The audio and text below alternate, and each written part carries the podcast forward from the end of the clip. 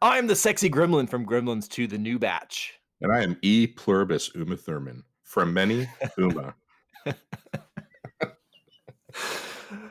and welcome to Planet of the Meerkats.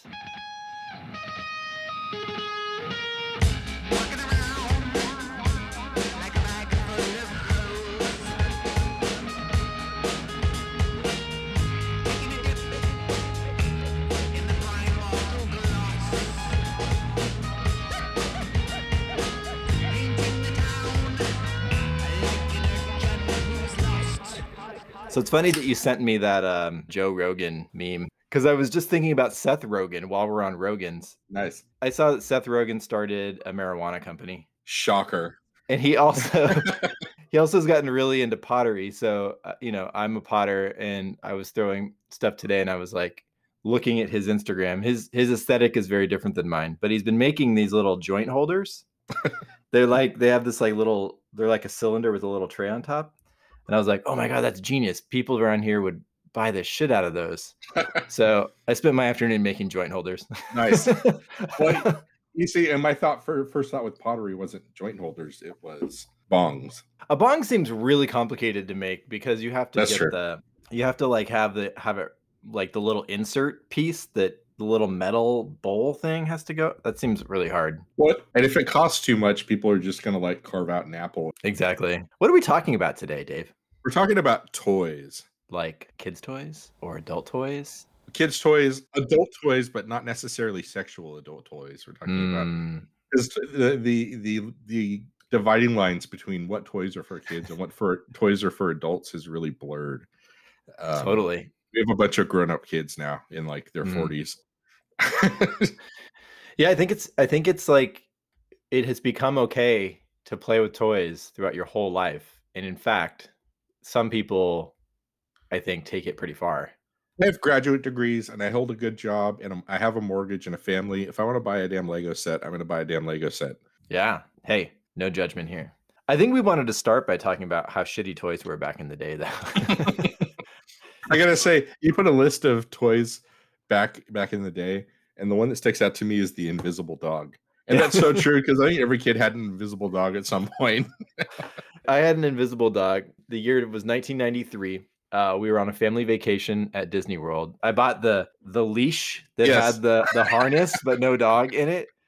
And it was like the summer after Wayne's World had come out, so I named the dog Sphincter. And the whole my like the whole trip, my family was like just making fun of me. They were roasting me because I had Sphincter. invisible dog. Sphincter says what? what? Slinky? I mean, come on, it's a coiled piece of metal. Slinky's kind of dope though, especially if you you find like a really really long set. Like if you go to the Exorcist stairs, I bet the Slinky is amazing. So, so silly putty. Both my kids at various points have really liked silly putty, and at one point I got really excited because I was like, "Oh, we gotta get we gotta get a newspaper, and I can show you how the print comes off." I didn't have any newspapers. Like I literally did had zero newspapers in the house, and that's just a big change from when I was younger, where there always were newspapers around. In else- magazines, it doesn't work. What else can you do with silly putty? Roll it into a ball and amaze yourself at the the perfect spherality of the silly putty ball you've made. I think lawn darts predated us a bit, and they probably got outlawed around the time that we were kids. But I definitely remember in the early '80s playing this game. Oh yeah, literally you just throw a spike in the air and run. maybe it was like maybe it was like proto javelin or something. Uh, we got the we got the snake in a can.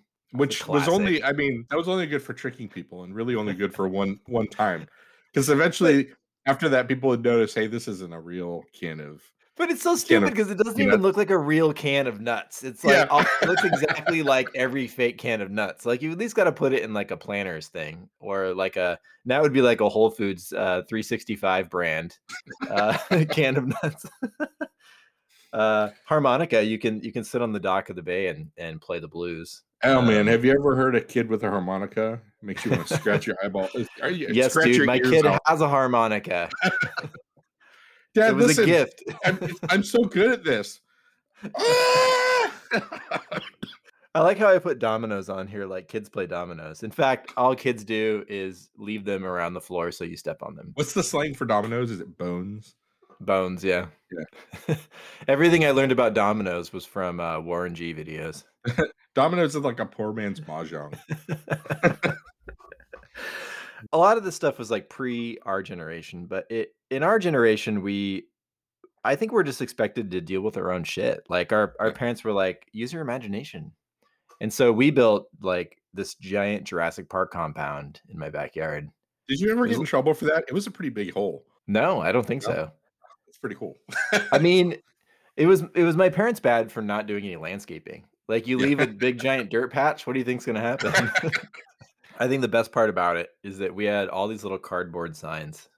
yes. Like we had them like on toothpicks. and we didn't have was- Jurassic Park figures. There were no Jurassic Park toys. Is this It Matchbox was like- cars? Matchbox cars, GI Joes, dinosaurs. Yeah.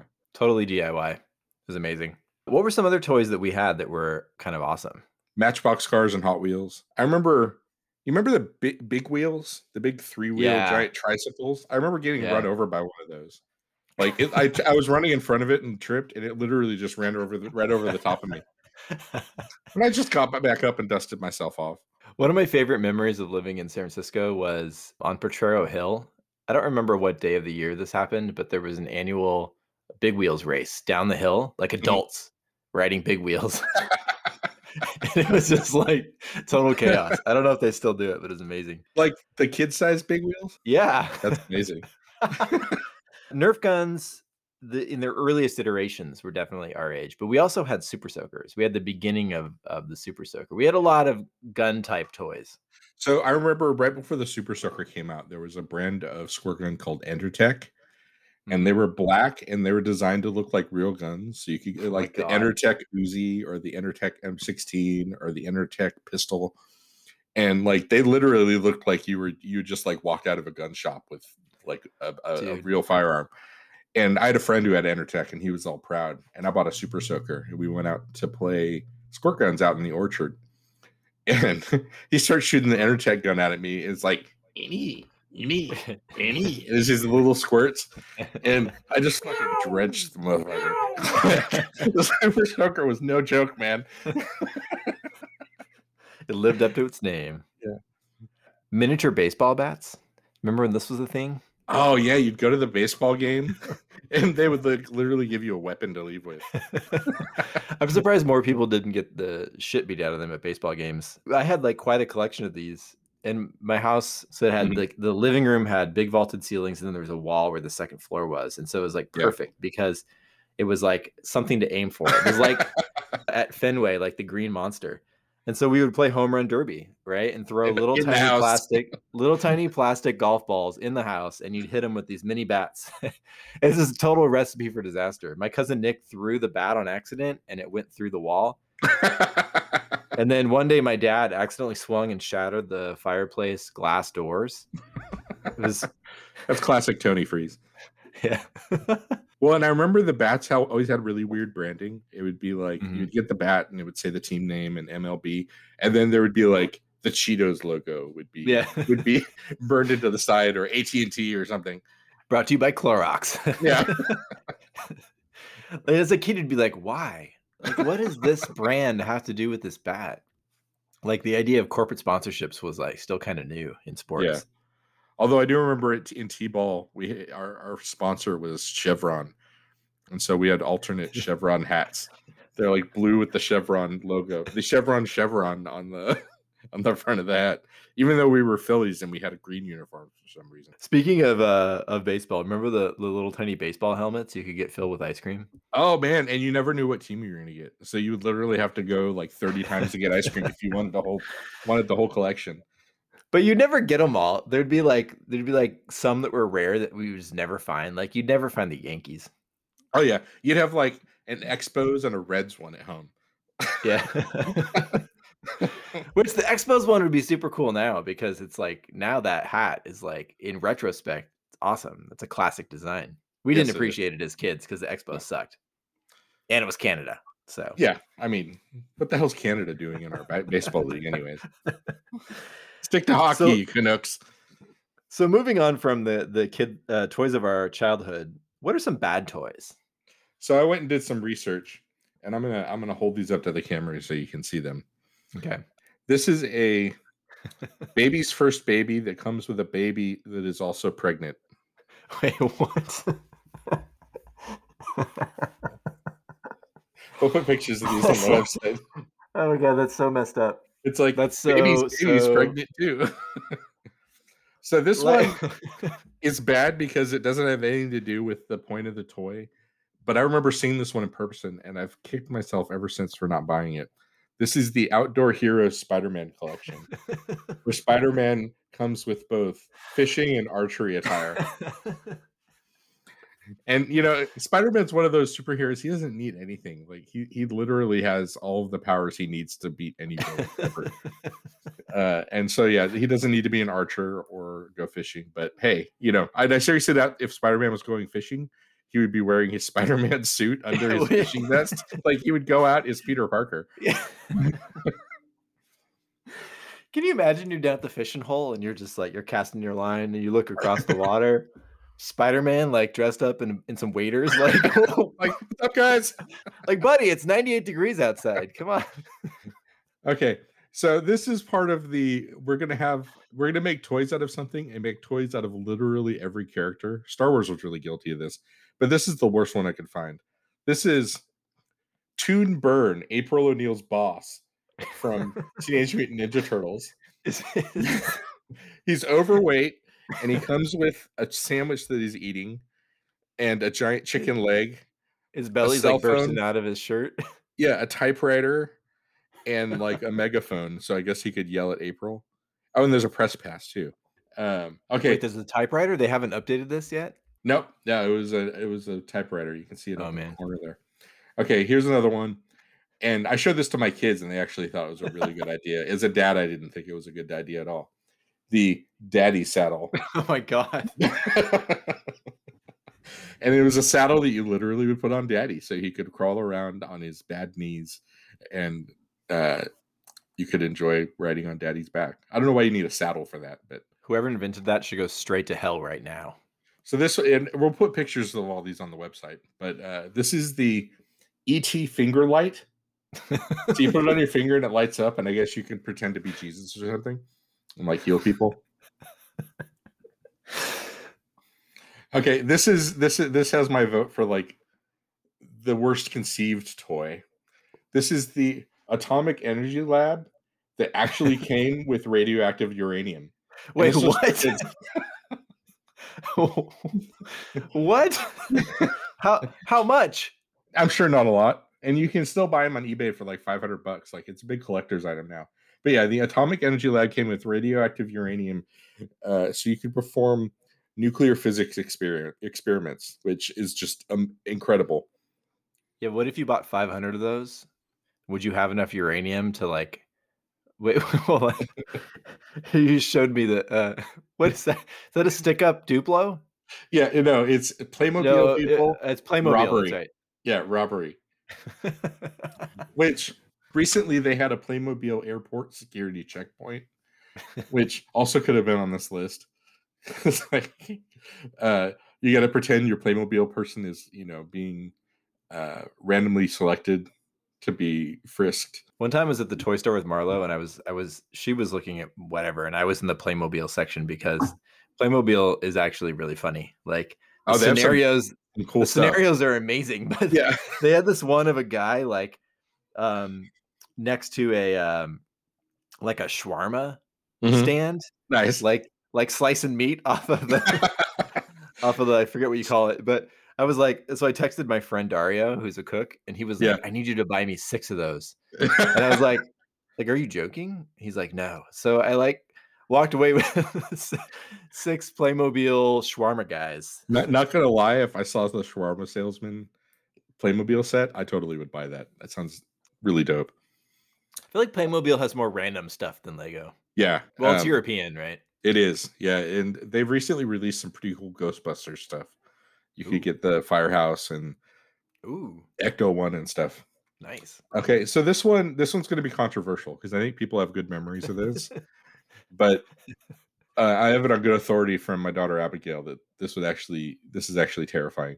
So Teddy Ruxpin, Mm, yes. and you could put any tape you want inside his chest, and he would mouth along with it. So you could like make him mouth along to like death metal or something. NWA. Okay. Police. Coming straight out, yeah.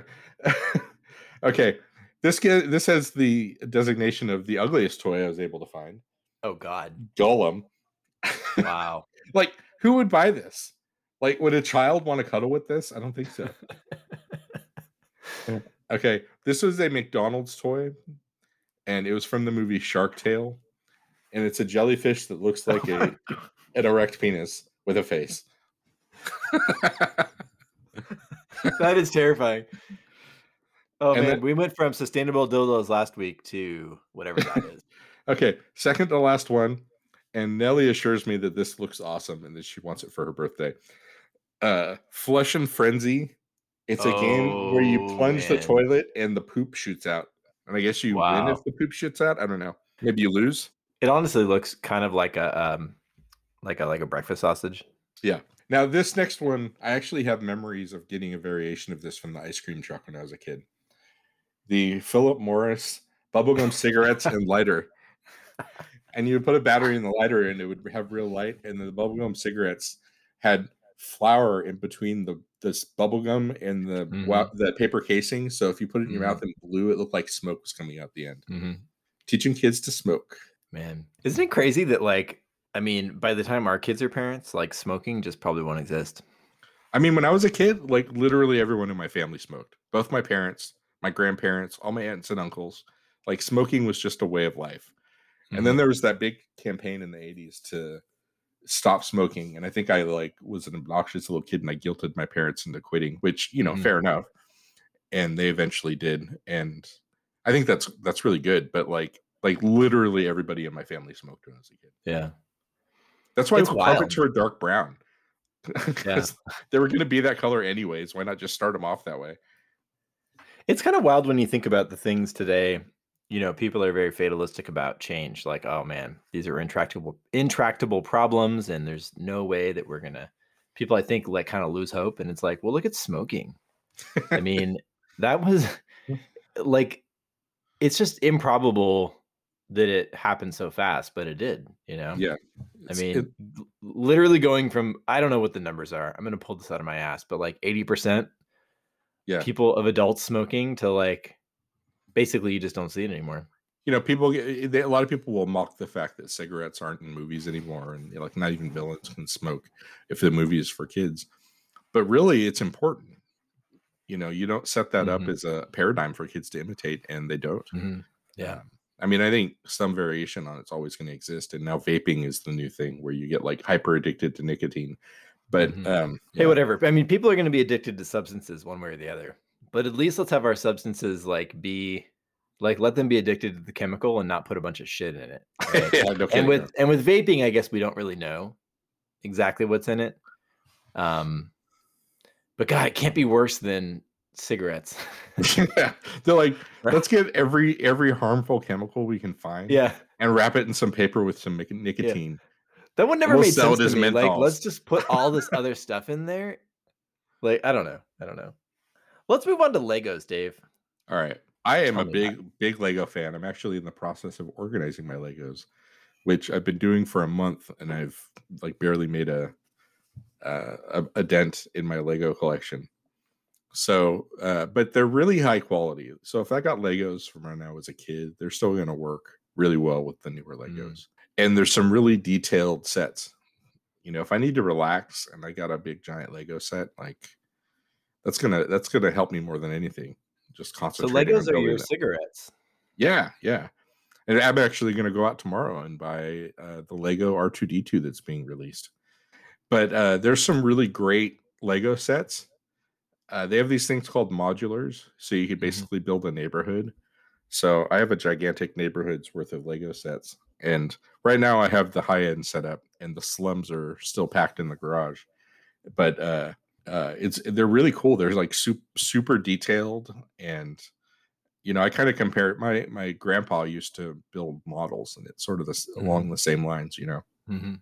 And then something I always like to do too is I will kind of create my own thing. Like there's no Lego set for the X Files, but I created like Mulder's office. And I Mhm. got a little Mulder and Scully, and I put them in there So how are you organizing them? uh, by color. So, So, wait, are you organizing the pieces or do you keep them in their sets? uh, I used to keep them in, keep a lot of them in their sets. Now anything that's not up is getting broken down and organized because I just Whoa. don't have room. I have a lot less And- room for Legos in my new house. And then what you do is you go and get the instructions online. And then if you say you want to rebuild something, Mm-hmm. Yeah. you get the instructions online and then you just go to your like set library or your piece library. Yeah, exactly. I mean, it's not it's not that organized yet, but But it uh, will be. eventually. So I have a Saturn V rocket, which is as tall as Nelly when I bought it. It's Mhm. like literally almost four feet tall. It's gigantic.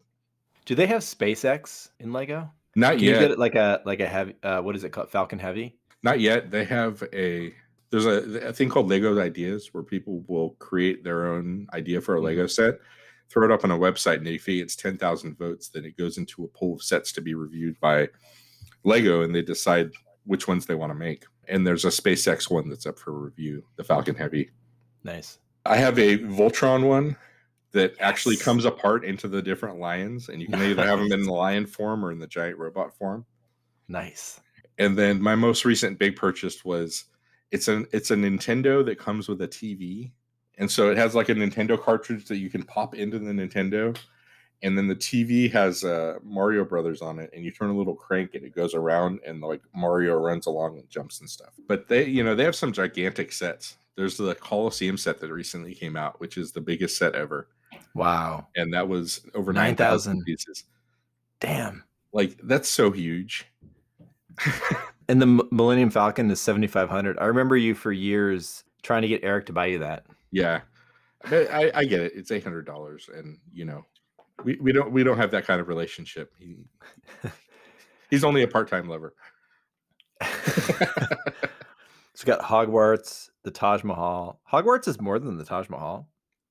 Hog, now Hogwarts is pretty crazy because there's lots of so the the thing with the difference between Hogwarts and the Taj Mahal is Taj Mahal is all exterior, Mm-hmm. so there's not like a lot of interior stuff.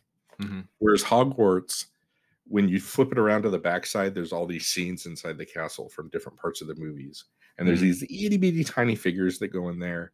Mhm. Um, and the Hogwarts set's nuts. I actually have that one too. I bought it when I was in San Diego without my family because I needed something to do. what is Ninjago Gardens?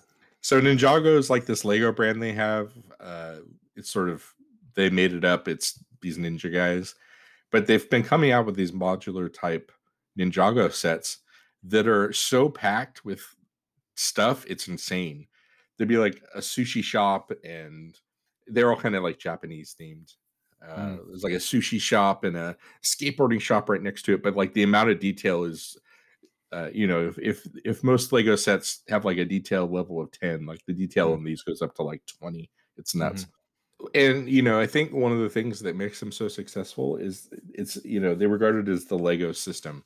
So any Mhm. Lego piece you have is going to fit with the other pieces. It's not going to be Mhm. like out of scale or Yeah. uh, you know, n- not connected together. So a lot of times, you know, something that doesn't necessarily look useful, you can do some really complex building techniques to get what you Mhm. want. Uh, a couple of months ago, I was playing with my nephew who had a bunch of Lego parts, and I was Mhm. realizing that um, there are a lot of useless parts. Uh, Oh, and it yeah. made me think about my childhood and useless parts that I encountered. And so the ones that stand out in my mind are the, the moon surface, which has, which is cool and all, but it's it's a square and it has some craters and stuff. But there's not a lot of actually like building area, and there aren't that many scenarios where you, where you need craters. See, and the better solution to that is they released a lunar lander a few years back, and the lunar surface is modeled, and you build the lunar surface. Yeah, And so there's lots of features and stuff, but it's all built, and that's just way cooler than having Yeah. just a straight up one piece plate. exactly. Uh, the the boat hull. So I had a police boat, but the boat hull, like once you, uh, if you were to again build it, then it's cooler because you can use the existing parts. But I guess the point of all this is that these one piece, these bigger pieces that you can't reuse, they're just useless. Yeah, you you put Okay. radar dish on the list, and I gotta say, Lego Lego figures use radar dishes way more than anybody does in real life. Yeah. Like whenever there's any sort of set that has like technology and stuff, it's like, oh shit, we gotta put a radar dish on the top. what is Jack Stone? So Jack Stone was Lego's misguided attempt to like appeal to older kids back like 20 years ago, and it was this. It didn't really fit the system, and so it, was, wasn't a minifigure. It was bigger and it had sort of a human-like face, Uh-huh. and it, so it was too big, and it just was really bad. And so Jack Stone sets are notorious for just being like really ugly and useless, and nobody likes them. Are they going to become collector's items? No. Only masochists collect Jack, Jack Stone. Let's move on to Transformers. So I when I remember when Michael Bay started making his Transformer movies, like his aesthetic is they're all super complicated, right? Yeah. And it's like all these like blades and you know these pieces. They don't really make a lot of visual sense. And the Transformers that got released with those movies didn't transform. And I got to say, what's the point? Exactly. Like I built up some serious fingers dexterity transforming my Transformers when I was a kid. The primary thing was they were supposed to resemble something from the real world, mm-hmm. like a f***ing car. And like if they didn't look like a car, then it's not a transformer. Like Optimus Prime is cool only because he turns into a goddamn semi truck. yes. I don't want a, just another robot if it doesn't turn into a semi truck. Yeah. truck. So, and then there was Megatron, and Megatron would change from a gigantic robot to a gun, which made sense when when you're like holding the toy because it's about the size of a gun to begin with. You transform it, it's a gun, it's got like a sight on the top. Uh, but in the cartoon, he would transform from a giant robot to like a gun that one of the characters could hold. So he would literally shrink. But he'd have to be held by a character. Like Optimus Yeah. Prime is cool because he can drive himself. You know, like Yeah. What if there's no one around and you're Megatron and then you're a gun and then no one can shoot you? And they figured out that you know having uh having a kid's toys transform into realistic guns probably wasn't the best the best policy. Oh man, especially not today. Please do not give kids anything that resembles a real gun. Um, so I remember I saved up 25 bucks and I ordered Optimus Prime by mail. And I remember going over to the post office and picking him up. And it came in like this plain cardboard box. And I don't know what happened to Optimus. My mom says she didn't throw him away, but I haven't seen him in a long, long time. Uh, so GI Joes, they all wore personalized uniforms. Uh, as you pointed out, missing the point of uniforms.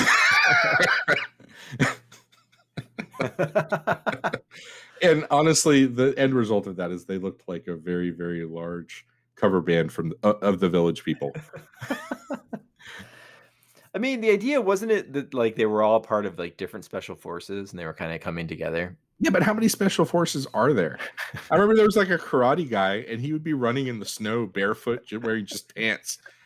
Like I'm gonna go do karate in the snow. Hey man, it's aspirational. It's how society should be. Like we should have a million special forces for And there- everything. There was like a guy who came in a big dive suit, and he was supposed to work under the ocean, but he always wore the dive suit.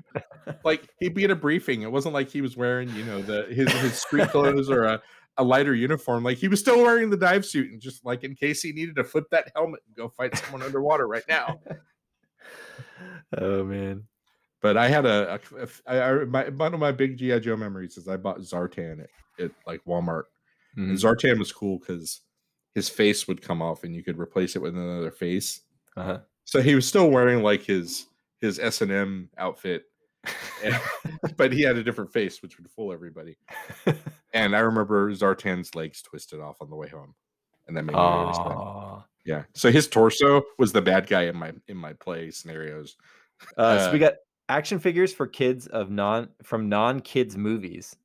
Rambo, So I had this, which is a t- which is not a kids movie at all. Well, I mean, and I rewatched Rambo a couple years ago, and really, it is like an adult drama. There is action, but it's very much about like the trauma of being in Vietnam and the trauma Yeah. that that, Yeah. that that war le- levied on the country.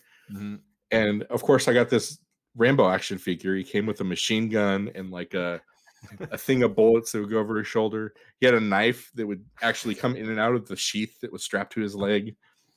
And you could put on and off his little headband and stuff to go like I guess fight the sheriff or something. But I remember I went to my parents went to a party, and only after they got there did they realize it wasn't a Christmas party. It was like a just like a, a non non specific party for uh, it was being put on some by Jehovah's Witnesses. and the parents were supposed to all bring wrapped presents for their kids, and the Pink Panther was going to show up and hand them out. So the Pink Panther shows up and he's handing out presents, and then all the kids are getting like crayons and. Uh, but you know the Jehovah's Witnesses kids weren't allowed to have anything like violence, so no guns, no action figures or anything. Uh-huh. Pink Panther pulls out this present and gives it to me. I open it up and it's fucking like super mercenary action figure. And of course, all the other kids, that's all they wanted to play with is Rambo. Oh man, you you won like the Jehovah's Witness uh, lottery there. I you did. got lucky. Yeah, that's amazing. And my parents were kind of like, I'm sure, very embarrassed because. but I had that Rambo for years. I think I still have the knife somewhere because it's so cool how it goes in and out of the sheath. So there's also action figures uh, in the 80s and 90s for RoboCop, Terminator, and Commando, which leads me to wonder, like, why were kids watching RoboCop? Like, like I, I mean, can, right? I can, I can imagine a near future in a few years where Marlo's eight. I wouldn't let her watch RoboCop, but like we were eight watching RoboCop. Parents, it, what were you thinking?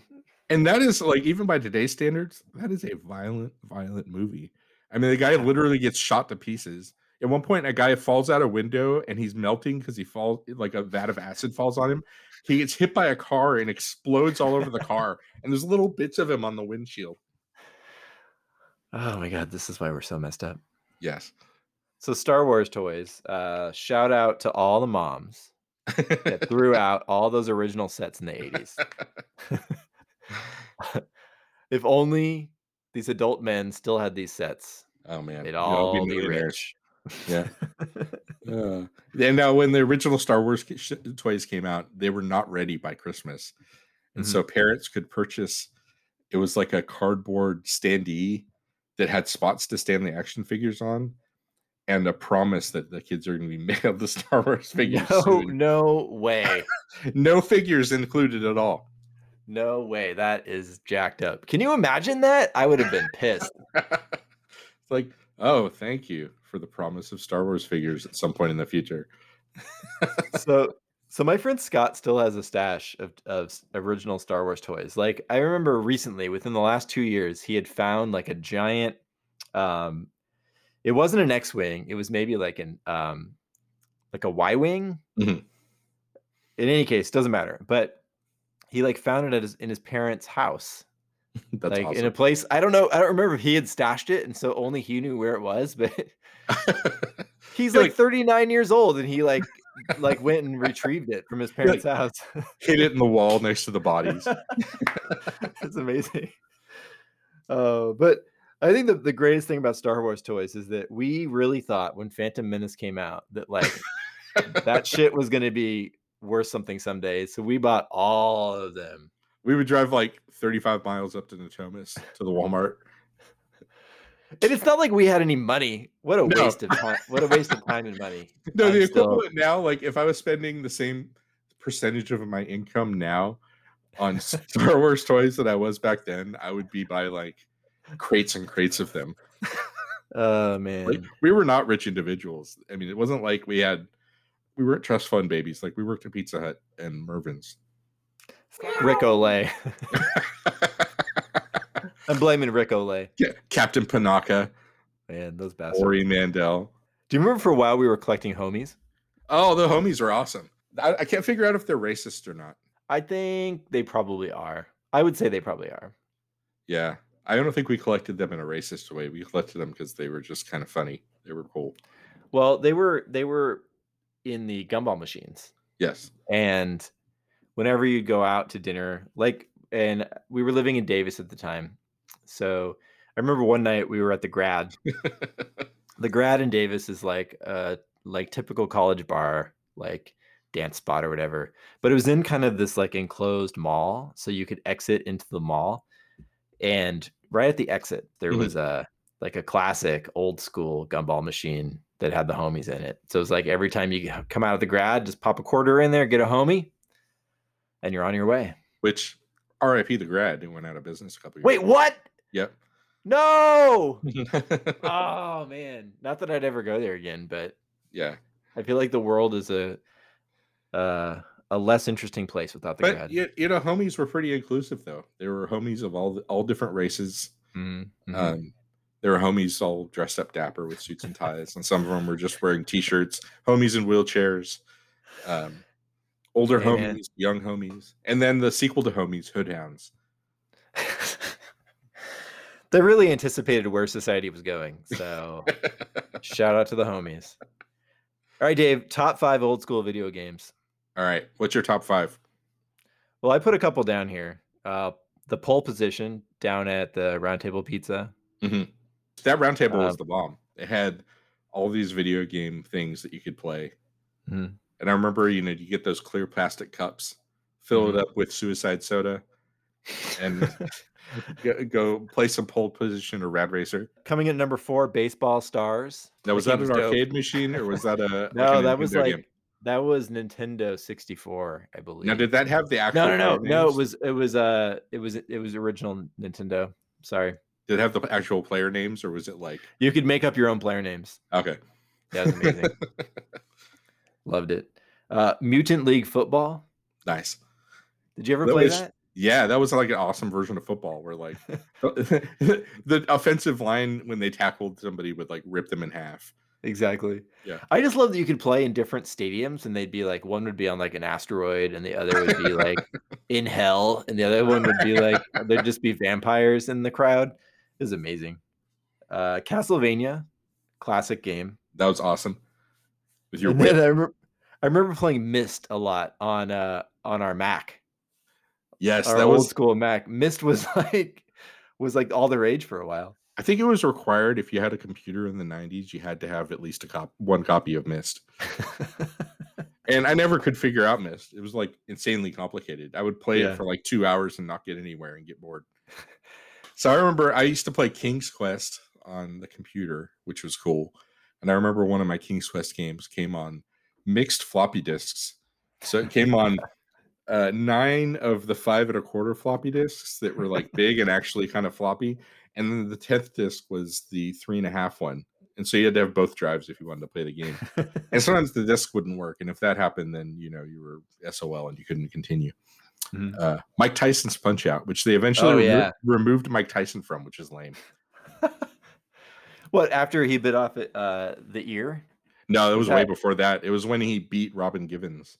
Oh yeah. Well, okay. That's legit.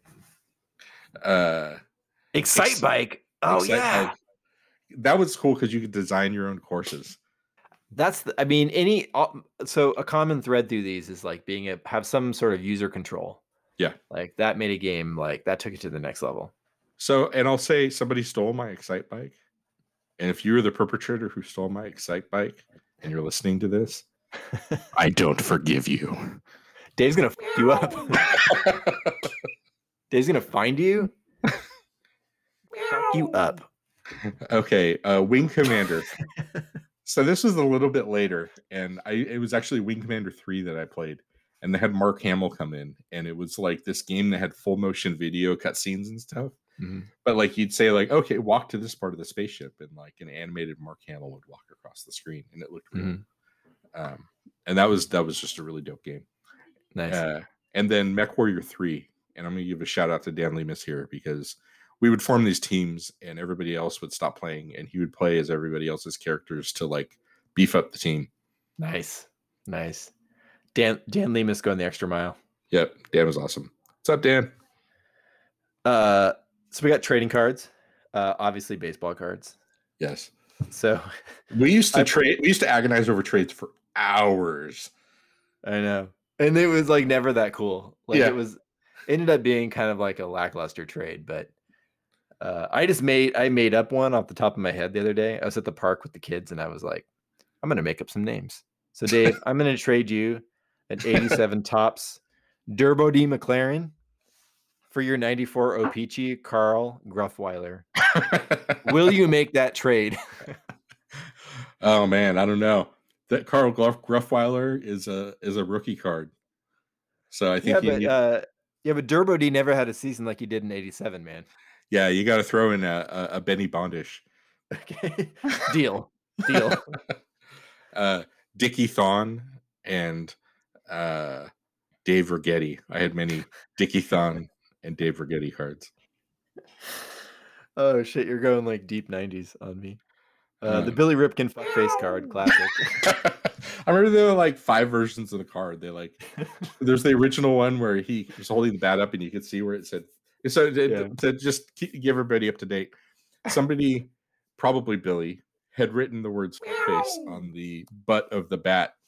So when he stood there to pose for the baseball card, he was holding it with like it on his shoulder and you could see the bottom of the bat, and that made it onto the card. Uh, and so then they they released like a version where it was blurred out, and one with a white square, one with a black square, and like all these different versions of the cards were worth different amounts.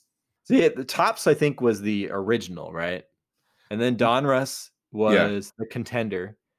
And then in the 80s and 90s, like baseball cards became like uh it was basically like a bubble, right? Like Yeah. speculation. Like the value went up and all of a sudden you had all of these other crazy like upper deck and Fleer. And then And Upper had, like, OPG. The foil, yeah, yeah. yeah, O-Pee-Chee, which was like sometimes they would look like the Donruss cards from that year, and sometimes they look like Topps, and it would be close enough to where you would almost be fooled, and then you'd look and be like, "Ah, this is like Canadian O-Pee-Chee. Nobody wants this." stuff." Again, Canadians. Yeah.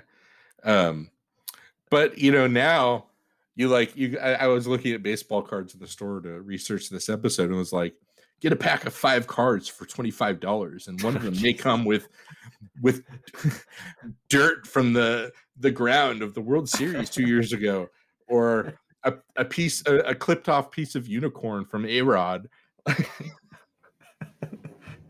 you can get like like uh i'm trying to think of a baseball player now i can't even think of one buster posey i guess Yeah. Oh, There you go. uh, oh no who's um who's the who's the dude on the dodgers uh mookie betts you can get like like part of mookie betts jockstrap with with ball sweat inta- ball Yeah. sweat intact. authentic ball sweat so adults ruining it for kids are you talking in general about just collecting like Well, I guess I'm a little bit salty because like I had fun collecting baseball cards when I was a kid. Mhm. And now it's not something kids can even afford. Like it is a total Mhm. adult uh like a kid can't go to the store and buy buy a pack of bubble gum and cards for a dollar. Like it's going to be way too expensive and I don't know. It's it's it's it's turned into this big like collectibles race. I mean, they just collect different things. Like, you know, Marlo's five and a half, and she, I guess, is collecting LOL surprise.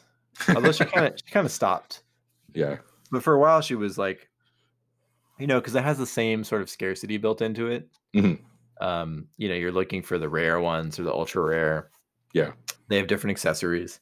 and it's it is not fair that I say that because I collect a lot of stuff too. Um, but like, I don't know. I just remember, and I think it started with Upper Deck. Like the cards all of a sudden got really expensive, and it wasn't about Mm. finding the card of your favorite player or whatever. It was about Mhm. like, how much money do I have in these cards? Yeah, yeah. know. It became So, uh, speculation. Yeah. But in general, I think there's always been collectibles. Adults Yeah. have always collected. Yes. but collect i think collectibles now encompassing toys is a relatively new phenomenon Mhm. you know it changes it a bit Yeah. it's not all innocent right because anything adults do is going to be like part of it is about the money Well, and you know, there's other collectibles. I, you know, I have a modest Funko Pop collection. We've talked about those before. but don't those have value too like don't They- you collect rare ones they do. I don't really stress about the rare stuff. I like if there's one that I like from a character or you know movie property or something, I'll, I'll grab that. Um, but like a lot of them are really hard to find because yeah, they do. They get a lot of value, and there's a lot of resellers who will like sell them on eBay. I'm ready for the the Funko Pop crash, where Mhm. like how Beanie Babies crashed.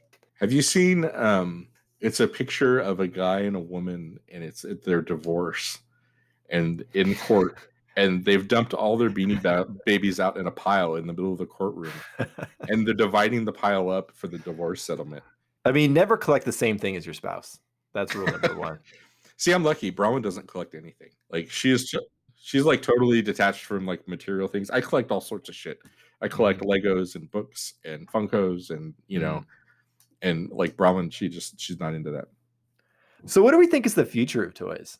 Well, I mean, like Nellie has two dollhouses in her room, and she Mhm. doesn't play with those nearly as much as she plays like Minecraft or Mhm. um, The Sims or something. And when she plays those games, she plays them as a dollhouse. Mhm. Like she will make people go around. Everybody gets roles, and they do stuff. They go about their lives. They make dinner. Mhm. Um, you know, there's these iPad games where it's like this little world, and you can move the little people around and change their clothes and stuff. And it's really the same concept of the dollhouse, Mhm. but it's digital. You know, from an early age, she had like leapfrogs that she, you know she would learn learn to use, but she didn't really play with the leapfrogs so much as like imitate me. She'd be like, "Oh, look, I'm on my laptop." But yeah, she definitely likes all of the like iPhone games and iPad games. Mhm. Yeah, I wonder about this a lot. I do think that part of like if we're talking about kids' toys, it's modeling, right? So I think kids do see what you do and they Mhm. want to emulate that. Yeah. So yeah, them wanting to have tablets and Mhm. wanting to be on the phone and play games, I think does extend from like our own addictions. Yeah, But I think it, you know, I see for kids' toys that it's a mix. I don't think that physical kids' toys are ever going to go away. I think that they are going to incorporate, like, obviously, like kids' toys have incorporated electronics for 50 years or more. Mhm. But I think more and more will just employ robotics and AI software. Well, and you know, I've watched Nellie sit and color a cardboard box into a restaurant for hours, Mhm. right? Mhm. And you know, that's another. She likes to be creative, and I think the toys that enable that are probably the being going to be the ones that really have longevity. Mhm. You know, like the ability to use technology in a smart way to sort Mhm. of enable learning. I mean, right now, I think we're just seeing the sort of cusp of it, right? Marlo has this app called Homer, and it's like a learn. It's super simple. It's just like a learning app, Mhm. Um, but it has some interactive features, and she really loves that. And so, I just think more and more like, like rather than just bemoaning screen time, like I think parents will see the benefit to having these interactive Mhm. like features, right? So that they they feel like entertainment, they feel like toys, but they're actually learning, like sneaking that learning in where you can. I mean, we used to do that with on on TV, right? Like we watched a lot of cartoons, but a lot of it was educational, right? And I think that extends to apps now. Um and it extends to the toys they play with like like being able to get a doll that has like some level of AI that can Mhm. like um interact and like respond like helps them build empathy you know i think that there's smart ways to use this technology to help them grow and Mhm. develop those skills Reminded me a little bit of the movie AI, where Mhm, um, like there's the teddy bear that follows the main character around. mhm, He's like Mhm. this this proto sentient teddy bear.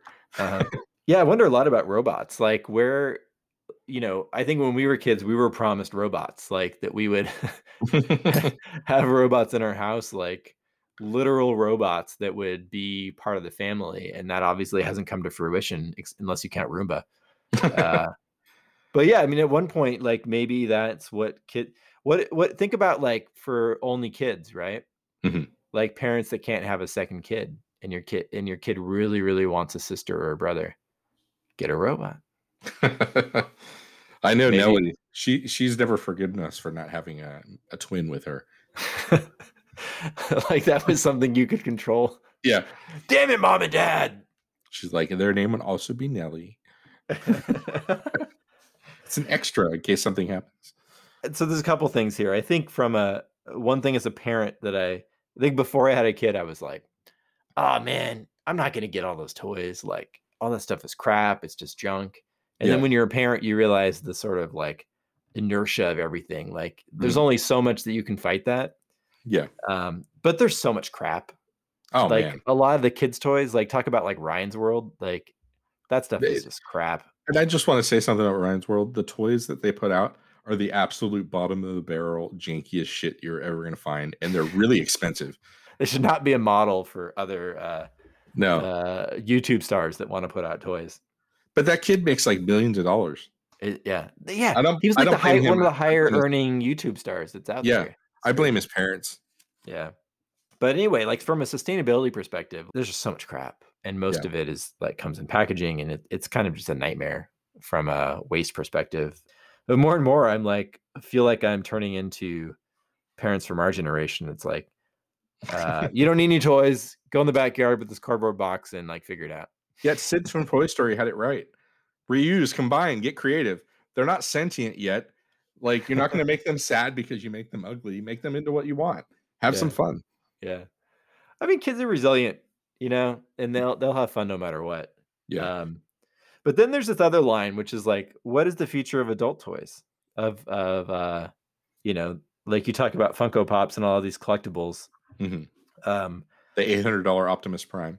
yeah, like are physical collectibles like going to be a thing in 20 years for adults, or is it going to move towards a digital model? Like think about NFTs and kind of how NFTs are this sort of ascendant technology, which NFTs have the worst name ever. And when you really think about it, it's kind of ridiculous. But the concept is there, right? Which is Mhm. that um, is there a way for us to have uh, like authentic digital collectibles and make So it sustainable? So that's already starting. You can I know there's an app you can download that has Star Wars trading cards on it. hmm And it's all like non-fungible tokens. So like you have that card and it's the only one like that. Yeah. But uh like for the more common ones, if you collect a thousand green Han Solos, then you get a gold Han Solo. Like Yeah. yeah. and so they they've built into like this new infrastructure for encouraging you you to collect lots of these things. And at the end of the day, it, it is just a picture on your phone. Yeah. What if you could like um like 3D print some of these things? Like you can collect them online and then 3D print your version if you want to. I, I'm waiting for my 3D printer. I really want one, and I, I would print all kinds of crazy stuff. Guess what you're getting for Christmas this year, Dave? All right, I feel like at the beginning of this podcast, uh, you're promising me. all sorts promising you- it was like we started this in November. It was right before Christmas, and I was promising you all these things, and then I didn't deliver.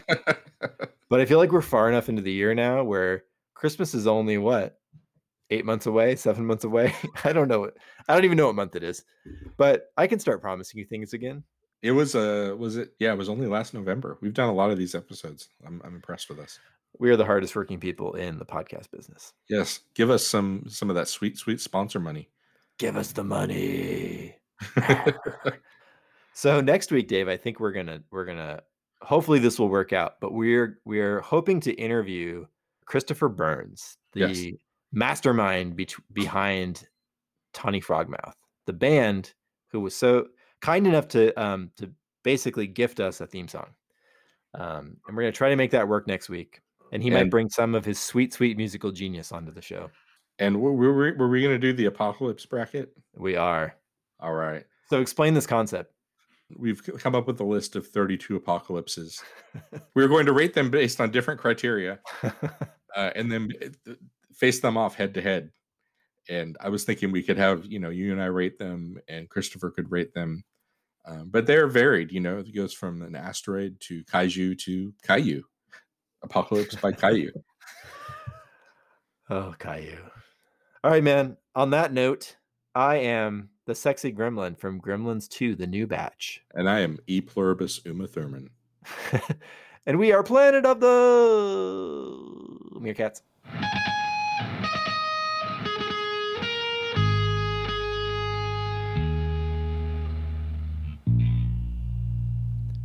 Planet of the Meerkats is produced by Neil Freeze and David Garrison, and our theme music is by Tawny Frogmouth.